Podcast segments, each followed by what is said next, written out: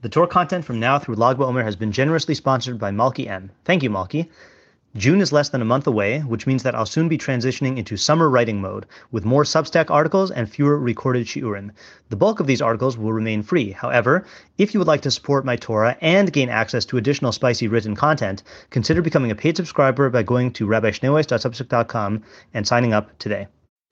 Hello, I'm Rabbi Matt Schneeweiss, and this is the audio version of the one page article I wrote and published on my blog, Kol Hasridim, on August 17th, 2021, entitled The Insidious Nature of Metaphysical and Epistemological Premises. I recently started reading a book called Already Free Buddhism Meets Psychotherapy on the Path of Liberation. The author is Bruce Tift, who has worked as a psychotherapist and has lived as a practicing Buddhist for over 40 years. The back cover of the book reads, quote, Buddhism and Western psycho- and Western psychotherapy seek to provide freedom from suffering, yet each offers a completely different approach for reaching this goal. How can we know which one will help us the most? End quote. I've been interested in psychology for a long time, but have only recently begun to explore meditation, mindfulness, and the other Eastern practices that have been recognized as beneficial by Western psychotherapists. My intellectual disposition makes me wary when it comes to investigating other religions, but that's what makes Buddhism and Taoism so frustrating for a Westerner such as myself. It's hard to tell which elements are religious and which are simply chachma, wisdom.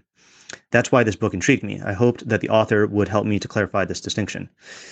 I'm only two chapters in, but towards the beginning of the book, the author addresses my concern. Quote, it's said that the Buddha was asked about what happens when we die, whether other beings exist in other realms, and questions about the nature of reality. The Buddha responded, If a man has been shot with an arrow and the doctor is called, does that doctor ask him who shot the arrow, what his motives were, what he was wearing, and so on? No. The doctor's job is to remove the arrow and help the patient heal. My teachings are about the relief from unnecessary suffering. I teach about liberation, not about the nature of reality. End quote. This is a seductive anecdote. It promises practical results without theoretics.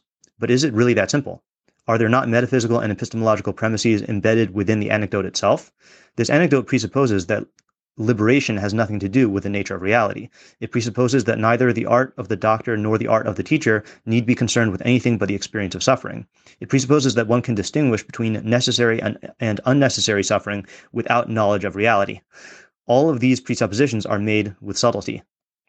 This serves as a reminder about the insidious nature of metaphysical and epistemological premises. It is far too easy to pledge allegiance to such premises without even realizing it. This reminder is especially important for people such as me, who regularly read and learn non Torah sources, both in order to better understand and practice Judaism and in order to gain insight into the Chachma outside of Torah. There are those who say that the, the, the risk is not worth the reward.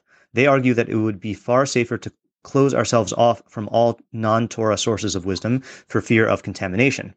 This was the position of Rav Samson Raphael Hirsch, as expressed in letter number 18 of the 19 letters. He lambasted the Rambam for being influenced by foreign ideas and advocated for a model of, quote, developing Judaism from within, unquote, as an, uh, an approach he ascribes to the Ramban, to Rabbi Yehuda Halevi, and to himself. I hear where this approach is coming from. My response, in a nutshell, is that ship has sailed. The belief that we can learn pure Torah by hermetically sealing ourselves off from foreign influences is a pipe dream. This may have been possible at various points in our history, but not today. The Ramban, who villainized Aristotle, was influenced by his ideas, as is evident from his commentary. Rav Hirsch thought and wrote like a German. The best, the best hope we can have is to, quote, accept the truth from whoever says it, as the Rambam says in the intro to Perek Chelek, while striving to be aware of and to question our premises on a continual basis. If you've gained from what you've learned here today, please consider contributing to my Patreon at www.patreon.com slash Rabbi Schneeweiss. Alternatively, if you would like to make a direct contribution to the Rabbi Schneeweiss Torah Content Fund, my Venmo is at matt-schneeweiss, and my Zelle slash Chase QuickPay and PayPal are mattschneeweiss at gmail.com. Even a small contribution goes a long way to covering the cost of my podcast and will provide me with the financial freedom to produce even more Torah content for you. If you would like to sponsor an article, shiur, or podcast episode, or if you are interested in enlisting my services as a teacher or tutor, you can reach me at rabbischneeweiss at gmail.com. Thank you to my listeners for listening. Thank you to my readers for reading. And thank you to my supporters for supporting my efforts to make Torah ideas available and accessible to everyone.